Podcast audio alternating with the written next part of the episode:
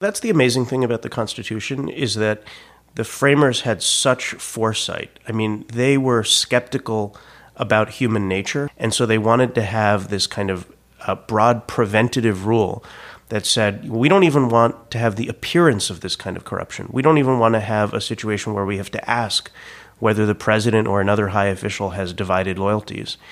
And, you know, until now, we just haven't had someone like Donald Trump. I mean, Jimmy Carter had to sell his peanut farm, right, in Georgia. That's how seriously we've taken presidential conflicts of interest until now. Hello, welcome to The Resistors, a podcast where we talk to all the people trying to save us from Donald Trump. I'm your host, Chris Faith. A lot of us have learned a new word this year, and I'm not talking covfefe. No, that word is emoluments. Our guest today can tell us exactly what that means and if I'm pronouncing it correctly. Deepak Gupta is an attorney who frequently finds himself fighting it out for the underdog in front of the Supreme Court. He's the founding principal of Gupta Wessler PLLC. Deepak and I were previously colleagues at the CFPB, the Consumer Financial Protection Bureau and before that, he worked at Public Citizen. He filed the very first lawsuit against sitting President Trump on behalf of a government watchdog group called Crew over Trump's violations of the Emoluments Clause. He and I recorded this conversation just before the announcement of two other emoluments cases one filed by the AGs of DC and Maryland, and the other by congressional Democrats. But Deepak's case is the furthest along, and today he breaks all this stuff down for us and tells us where the case stands. Deepak, really great to see you again. Welcome to the Resistors. It's great to see you. Thanks for uh, stopping by. Donald Trump was inaugurated on Friday, January 20th, and you filed a lawsuit against him on Monday, January 23rd. That must have been a pretty busy weekend. Yeah, it, it's it's hard to believe it was all one, one weekend. There was the inauguration on Friday. I was at the Women's March on Saturday. On Sunday, we were in the office putting the final touches on the complaint, and we sued Donald Trump first thing Monday morning, his first full day in office. So, can you tell us about the suit? Sure. So, the, the suit is based on uh, two clauses in the Constitution, actually. There's a foreign emoluments clause and a domestic emoluments clause. And the foreign emoluments clause, and these are not clauses, by the way, that even constitutional scholars are very familiar with. They are kind of sleeper clauses waiting in a way for Donald Trump to come into, into office. The Foreign Emoluments Clause was designed to prevent corruption by foreign governments, and the framers were obsessed with corruption. They were afraid that their fledgling republic would uh, be influenced by foreign monarchs and others who wanted to pay officials of the American Republic. And so they put in a, a really broad prophylactic rule that prevents people who hold offices of trust in the U.S. government from receiving either presents or emoluments. Now, we know what a present is. A present is a gift I give you, Chris, and you don't expect anything in return. An emolument is a payment for something. Um, so it could include profit, it could include a salary, but it could also include uh, payment for, say, a hotel room or uh, for an event at a Trump hotel. And that's where the concern lies that President Trump has entanglements with foreign governments all around the world and is receiving payments, and that is against the text and spirit of the, emol- the Foreign Emoluments Clause. And the, the Domestic Emoluments Clause, which is the lesser known of these little known clauses, um, prohibits the president himself, it only applies to the president, from receiving emoluments from the states or from the federal government that exceed the salary he gets for being president. And so it's our view that Donald Trump has been in violation of both of these clauses from the very minute that he took office. The problem is, and the framers were really sophisticated about how corruption works, they understood that even good people can be corrupted if they're getting payments from uh, foreign governments and their loyalty is divided. And so the problem is that the minute Trump st- took office, he, his businesses of which he hasn't divested any uh, financial interest, are receiving these payments uh, from governments, and that puts him in a conflicted situation. And it doesn't help that he's secretive and won't release his tax returns, and so we don't know the extent of these dealings. But it's not just disclosure, it's also that the American people shouldn't have to wonder whether the president has divided loyalties when he sends people uh, into battle, when he makes decisions about tax policy or anything else that he decides, we should know that we put someone in that office that has undivided loyalty to the, to the American people. And that's what the Constitution demands. Uh, we really haven't seen anything like this before, right? I mean, we know that we're living in a unique time with this administration, but is there any precedent for this happening? There really isn't. I mean, but it's that's the amazing thing about the Constitution is that the framers had such foresight. I mean, they were skeptical about human nature, and so they checked and checked and balanced and checked, and they did understand, and they, and they had experience with this with colonial governments that you know there were people who used the colonial governments as their personal fiefdom. They had lots of experience that they could draw on from history of people trying to use their offices for profit. They were obsessed with this, and they looked at Roman history and and English history and saw lots of examples of that. And so they wanted to have this kind of uh, broad preventative rule that said we don't even want to have the appearance of this kind of corruption. We don't even want to have a situation where we have to ask whether the president or another high official has divided loyalties. And, you know, until now, we just haven't had someone like Donald Trump. I mean, Jimmy Carter had to sell his peanut farm, right, in Georgia. That's how seriously we've taken presidential conflicts of interest until now.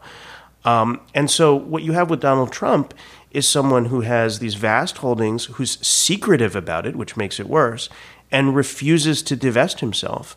Um, and so, um, you know, and, and the emoluments clause violations are are one aspect of this, and, and we're focusing on it because it's in the Constitution.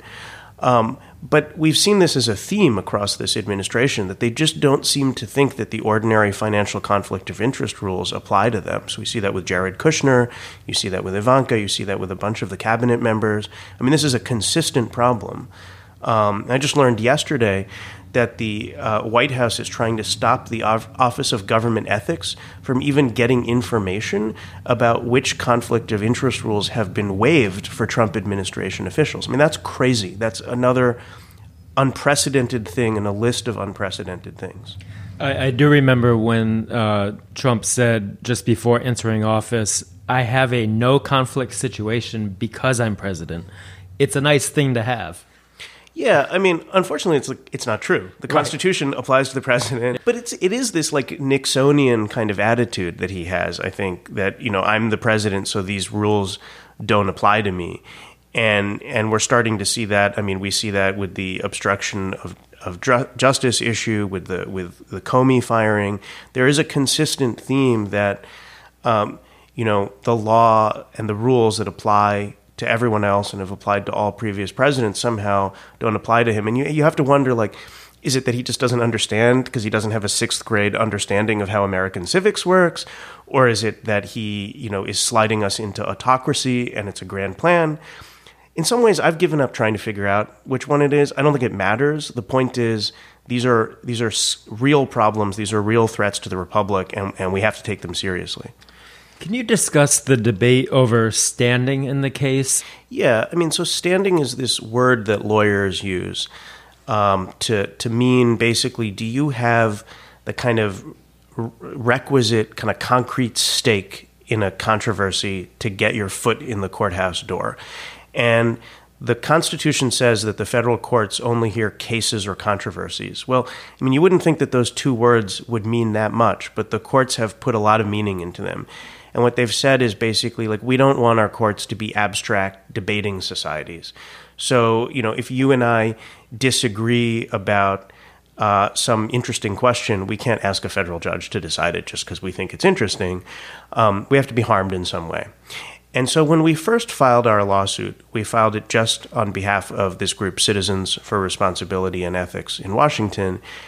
And the argument that we made was Crew, uh, that's the group, is a is a good government group, is an ethics group, and because of Donald Trump's unprecedented conflicts of interest, we've had to divert all of our resources to dealing with that, and we can't do all of our other stuff. And that's a theory of standing that the courts have recognized, going back to housing discrimination cases where uh, a group had to work on housing discrimination that was illegal, and they diverted their resources, and that was a harm to the organization. So that was our theory from day one, but we knew that people were going to criticize that theory, and we knew that we wanted to have ironclad standing if we were going to sue Donald Trump. And so we've amended our lawsuit and we've brought in additional plaintiffs. So we have a organization of uh, hundreds of restaurants and thousands of restaurant workers, and this is a great client because it's also a group that's about raising standards in the in the restaurant industry and organizing restaurant workers. Um, we have uh, a woman. Sorry, that yeah, group is. It's called the Restaurant Opportunity Center, and yes. they are they're, they're just a great grassroots group that works with restaurants that want to do the right thing uh, by their workers and set a good example.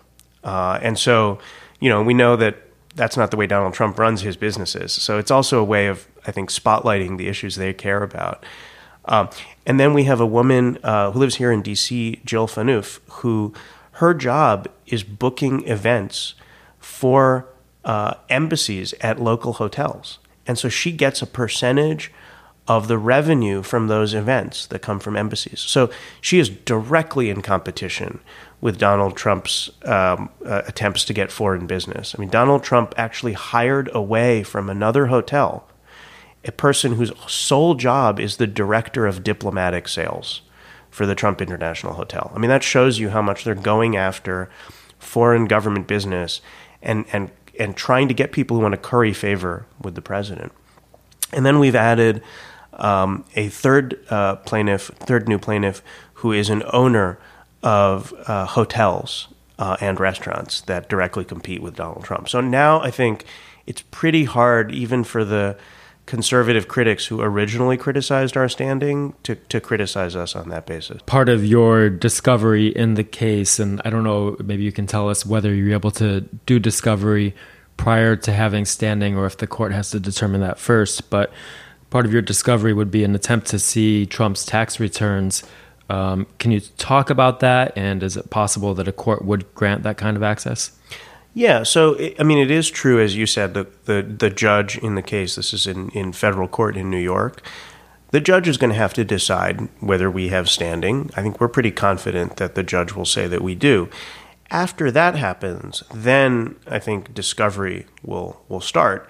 And high on our list of things we're going to have to get from the president is his tax returns. And this happens all the time in litigation that tax returns are turned over in discovery. It's not unusual, and there's no special rule that because you're the president, you get to hide your tax returns. In fact, the modern rule has been exactly the opposite. Everyone that's been a modern president has released their tax returns because the public deserves to know where they're getting income from. And you know, we do know that that uh, Don Jr. several years back said that much of the Trump organization's income is from Russia. So I think people have a right to know is there any income coming into the Trump organization that is actually from you know the Russian government or or sources that are tied closely to the Russian government? We we need to know that, and we need to know that to prove our case. So um, I'm quite confident that if we are found to have standing and we can go forward, that we're going to be able to get that kind of stuff in discovery. And, you know, that would be a victory in itself for, for good government and transparency and for making sure the American people know what is going on. If you were able to tax, uh, access the tax returns, would they remain for um, lawyers' eyes only, or would they fulfill the public's appetite for that transparency? That's a great question. You know, I don't know. I I I, I don't think it's. Uh, it's a it's a foregone conclusion, and I think we can expect that Trump's lawyers at the Justice Department will fight hard on that, and, and Trump will ask them to. Um, but I think that you know, then people are going to have to ask, why is it that he's fighting so hard to hide these tax returns? What's in there? And I do have some confidence that as the Russia investigation moves forward, as questions continue to be asked, eventually the tax returns are going to come out. I mean Congress has the power to demand them and release them. Um, you know, there are uh, New York State may be able to release the New York State returns. I mean, there are various ways that this information could come out. Well, he has said that the only ones that care about his tax returns are the reporters. Even if only lawyers uh, working on this case had access to the tax returns, at least someone besides his accounting gets to see them, and that that seems significant. Yeah. Um, Could you explain what what we might be able to learn about his arrangements, what he owns, where the conflicts are, if we were able to see those returns? Yeah, I mean, one thing we really need to know, and this is of constitutional significance, is does he is he receiving revenue that comes from uh, organizations, entities, people that are affiliated with or controlled by foreign governments. And was that happening before he got to the White House? Did that have anything to do with interference in the election? And is he receiving those payments now? Because if he's receiving those payments now, if he's received any payments like that after January 21st, 2017, that's a violation of the US Constitution. And that can't continue. And, you know, what we're asking the court to do is to stop any payments like that from going on. And you know, then Trump's going to have to make a choice. He's going to have to decide: um, does he want to continue being the president? He could decide, you know, actually, this job is, as he's said recently, this job is harder than he thought, and he wants to leave office. Or he could d- decide to divest himself of of those holdings, which, as previous presidents have done. But these are the kinds of things we would find out if we got um, the tax returns. People also, I think deserve to know, you know, how much the president is paying in taxes because I think there are really good reasons for concluding that he hasn't been paying taxes at all and has been engaged in, you know, the kinds of practices that we see from uh, from high net worth individuals that are, are really, I think, troubling and probably troubling to a lot of the people who voted for Donald Trump thinking that they were getting something, you know, very, very different from what they got. Crew and others, I think it was in April, sued for White House visitor logs. Now, is that a completely separate case, or does it relate at all to what you're trying to find out with this this lawsuit and what you're trying to accomplish here? Well, it's a it's a completely separate case, and I'm not representing okay. Crew in that case. But I think the case is important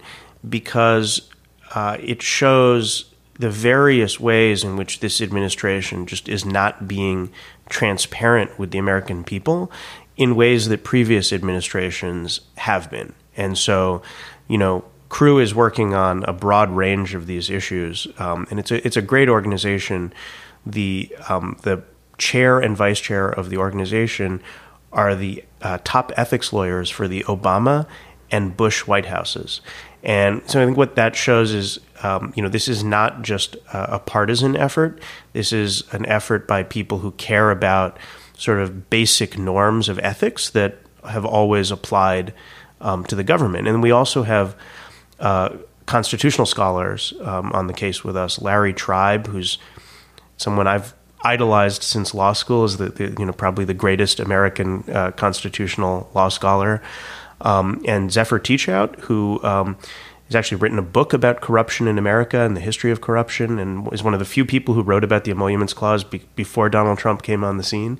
Um, so we have a really um, awesome uh, group of, of lawyers that we're working with on this case. I'm really proud to be part of this team.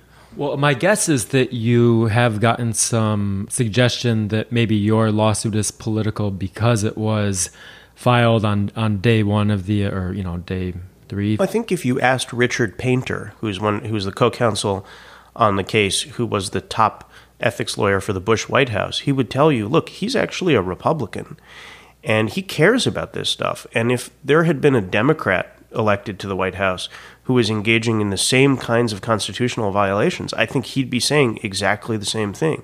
So I think that shows you this is not about Donald Trump and Donald Trump being a Republican. And, you know, the the problems with Donald Trump go well beyond him, uh, you know, being from one political party. He is a unique threat to our democracy, um, the way our government is supposed to work. And and what's been a little bit dismaying to me, or a lot dismaying to me, is that we haven't seen more. Um, principled Republicans coming forward and admitting that. I think we're starting to see it, and uh, you know, um, maybe by the time your podcast comes out, uh, things will have developed further in that direction. Things I hope develop so. quickly in, in these news cycles these days.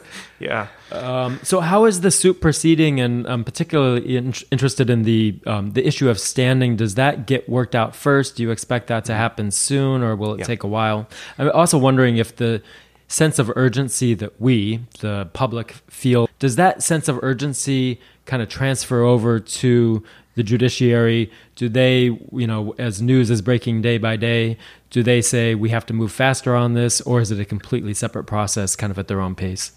Well, I you know I, I, wouldn't want to speak for any particular judge, but I do think you know judges are people too. They do read the newspaper. They're aware of what's going on. Um, I think the court has shown that it takes the suit seriously and is moving it along quickly. Uh, the the government's uh, brief is due on June 9th, June 9th, so we're going to see exactly what arguments they make, and then we get to respond. So the beautiful thing about a lawsuit is that even, even Donald Trump has to respond and has to give reasons and has to put them in writing, which is not something you know you, you you typically would get from him if you didn't have the process of law. And and I think we've already seen with the Muslim ban litigation that unfolded the very first week of the administration that the courts are going to respond when there are these kinds of unique threats to the rule of law and our constitutional order. The courts are going to step up, and and they have. And I think you know we saw that we saw that pretty much right from the beginning. You know, it's hard to forget those images of of people spontaneously heading out to the airports, of lawyers standing there uh, waiting to welcome people, waiting to welcome refugees and help them, and then running into court and getting injunctions all around the country. So. Um, you know, I am optimistic that the courts are going to be an important bulwark against the Trump administration, and I hope that extends to his, you know, really unique financial conflicts of interest. You mentioned the the airport uh, protest uh, around the time of the Muslim ban, and I'm curious outside the courts. What impact do you think other tactics are having toward transparency and ethics? I'm thinking, for example, of the tax march on April 15th or people's pressure on their members of Congress to press the investigation into Trump's Russia ties, or for that matter, the artist who uh, has been projecting the words pay Trump bribes here over the entrance of the Trump International Hotel in DC? I, I think it all matters. And I think, I mean, what I would say to anyone who's engaging in resistance activities is keep doing what you're doing because it's working. It's, it, it is really uh, having an impact here in Washington. I mean, I think all of the members of Congress, regardless of their party affiliation, realize that there is uh, an amazing outpouring of civic engagement. I've never seen anything like it in my lifetime. I wasn't alive in 1968, but I think that's probably the last year in American history where we've seen this kind of level of civic engagement. I think it matters. It certainly matters in Congress. Um, you, you, know, even if you're a, a, a congressman who, you know, doesn't um, care about health care, you have to care about the level of outrage that people have about the Republican health care plan. Um, I think it does matter in the courts because it provides a context for um, for the litigation. Obviously, courts are going to do things based on what they think is the right outcome under the law, but um, social movements always affect what happens in the courts, and I think this moment is is no different from that. So, uh, you know, whether you're writing letters or making phone calls or protesting every weekend, it all matters. One of the areas that people I think are quite concerned about is the attacks on an independent judiciary and on judges in particular. Can you talk about that? Yeah, I think judges are very, very concerned about that. And I think um, uh, that has an impact. And we saw that even before uh, Trump uh, even before election day, you know, with Trump's attacks on Judge Curiel in in um, California. And I was just yesterday. I was at um, a meeting of the American Law Institute, which is a meeting of judges and lawyers. And the president of the American Bar Association was talking about these attacks on an independent judiciary, and you could see people in the room were very, very concerned. I mean, this is um, something where I think anyone who believes in the rule of law should be very concerned because these are this is the tactic of an autocrat of a dictator. I mean, um, you know, the tradition in America is that you allow the courts to make the decision and then you respect that decision and you live with it and you show respect for it. Even in Bush versus Gore, when you know a lot of people, myself included, believed that the Supreme Court decided. Uh, in a very illegitimate way, who was going to win that election you saw what Al Gore did. He said, "We respect. We may we disagree, but we respect the the decision of the of the courts." And contrast that to the to what you know Donald Trump consistently says about these courts, using words like so-called judge, questioning the ethnicity of the the judge who decides the case. Um, it really has a, a corrosive influence, I think, on our institutions. And you know, four years isn't forever. It'll be over eventually, and we'll pick up the rubble of American civilization and rebuild. But I am really concerned about the effect that this kind of rhetoric has on just you know our institutions and the rule of law and and what this means going forward. So I I don't think anyone should take this stuff lightly. It's not just words. Even if he left office tomorrow, the damage in some sense has been done, giving voice to so much racism, misogyny, xenophobia, and yeah. kind of the, the uglier parts of uh, of society. Yeah, I mean it's a consistent pattern, right? It's it, it's attacking the courts, it's attacking the media, attacking the very notion that there's an object that there's objective truth. you know, uh, attacking women, attacking disabled people, uh, attacking um, uh, you know Muslims um, for being Muslim. All of that is, I think, part of one fabric, and and it's the kind of thing that we see when you know autocracies rise. And I think you know one lesson of this moment is like we're not immune from it. We always thought, I think, that America was you know different, and that was wasn't going to happen here. Well, it can happen here. It can happen anywhere. You, um, of course, have had a, a long commitment to public interest law, and there are a lot of lawyers here in Washington, D.C., and um, not all of them are working for the public interest. But are you seeing any evidence that these times could also create a new generation? Oh, yeah, totally. I mean, that, that weekend when the courts started striking down the Muslim ban, one of the reactions I had was, oh, wow, there are just a whole bunch of people that decided to become public interest lawyers. And that's pretty exciting. Uh, and then I actually happened to be, um, so it was all a really compressed time period, but it was like, you know, that weekend the, the injunctions came down. And then I happened to be at Yale Law School meeting with some students the following Tuesday. And I met with the students in that clinic uh, it, was, it, was, the clinic that wrote the briefs that led to the injunction in Brooklyn, the nationwide injunction. And you know, I just thought, well, you know, these students are my heroes, but they are never going to forget this. I mean, this is such a huge victory, and I can't even imagine what that must be like to experience something like that as a as a law student. No, I mean, I, I think it's a really defining moment. I think a lot of people are going to reorient their career trajectories, and you know, after we filed our lawsuit, I just heard from uh, all sorts of uh, people, people I'd known from you know uh, going back to elementary school, um, who who wanted to do something, and, and especially from lawyers who wanted to to to feel useful and to do something to fight back. Um, so I mean that's the optimistic take on this, right? Is as dark as this time might seem. Um, people are energized, people are civically engaged, and if we can harness that, you know, that's going to be something that could be a force for good for generations to come. So that's my hopeful take on a very unhopeful time. So you're uh, staying busy because you have the the emoluments case, and I just wonder what else you might be working on um, with respect to the the Trump administration and the and the times in which we're living. Yeah, I mean, the challenge for us is not to be completely consumed by um, by fighting back against the administration, but but we sort of feel we have to. So there are a lot of things. I mean, you know, the, the things you and I worked on when we were at the Consumer Financial Protection Bureau, a lot of those regulations and policies are being they're under threat, and so we're working on uh, defending those. And uh, by the time this podcast comes out, we will have announced that we're joining the Trump University case. Um, this is a, uh, you know, it's a consumer protection case, a fraud case. I think a lot of people know that you know, Trump ran uh, a, a con. I mean, it was a scam, Trump University, that, that um, the worst kind of scam because it tr- took advantage of people's desire to turn their life around to better themselves by working hard and increasing their, you know, earning potential. Um, and so he told people that they would get mentorships in the secrets of real estate investing. And really, it wasn't a university. Uh, the, the mentors had never even met Trump. They knew nothing about real estate in many cases, and the information that the students got was stuff you could have grabbed off the internet. And our client, uh, Sherry Simpson, paid $19,000 to be a Trump University student to get these courses.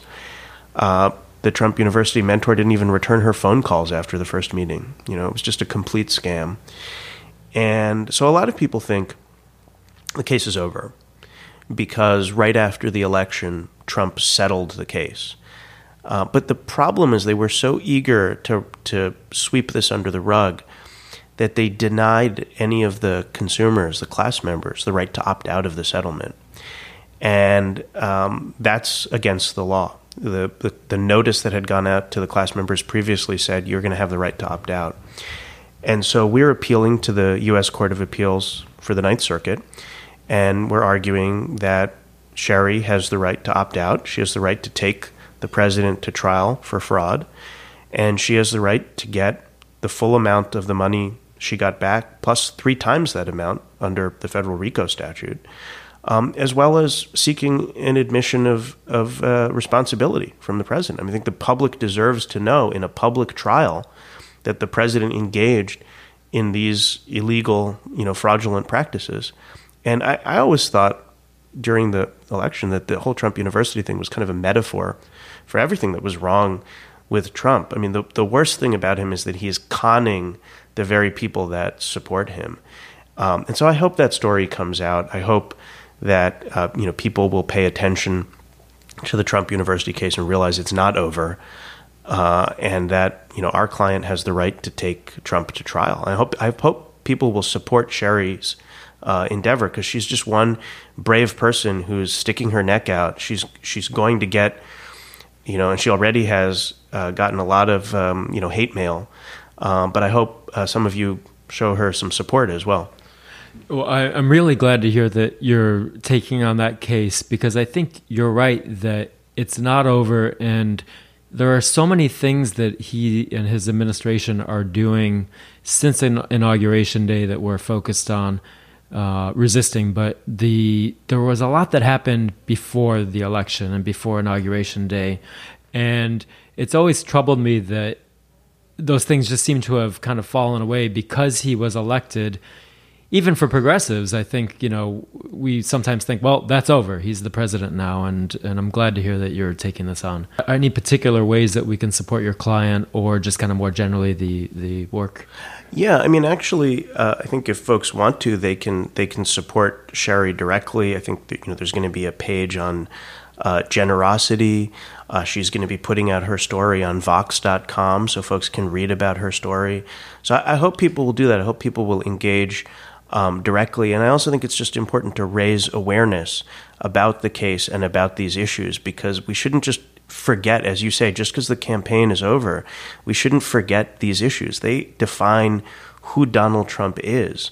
You know, he was a slumlord, he was a con artist, he was um, a, someone who serially abused women. I mean, that is who he is, and he can't change that fact just because he's the president of the United States. On the emoluments case, again, Crew, I think their website is citizensforethics.org. Uh, right. if, if listeners are interested in supporting their efforts, because you're right, they have done a, a lot of watchdog work around ethics in this administration. Well, Deepak, it is always a pleasure to talk with you. Uh, I always learn so much. Thanks so much for advocating for what's right in the in the courts uh, on on these and so many other issues. Uh, we look forward to seeing the outcome of both of the cases. And best wishes. thanks a lot for having me. It's great talking to you. That does it for this episode of The Resistors. Thanks for listening, and thanks so much to Deepak and crew you can connect with them at guptawessler.com and citizensforethics.org. You can also listen to more episodes of The Resistors on iTunes, SoundCloud, and Stitcher. And if you know someone who should be a guest on a future episode, connect with us at theresistors.co.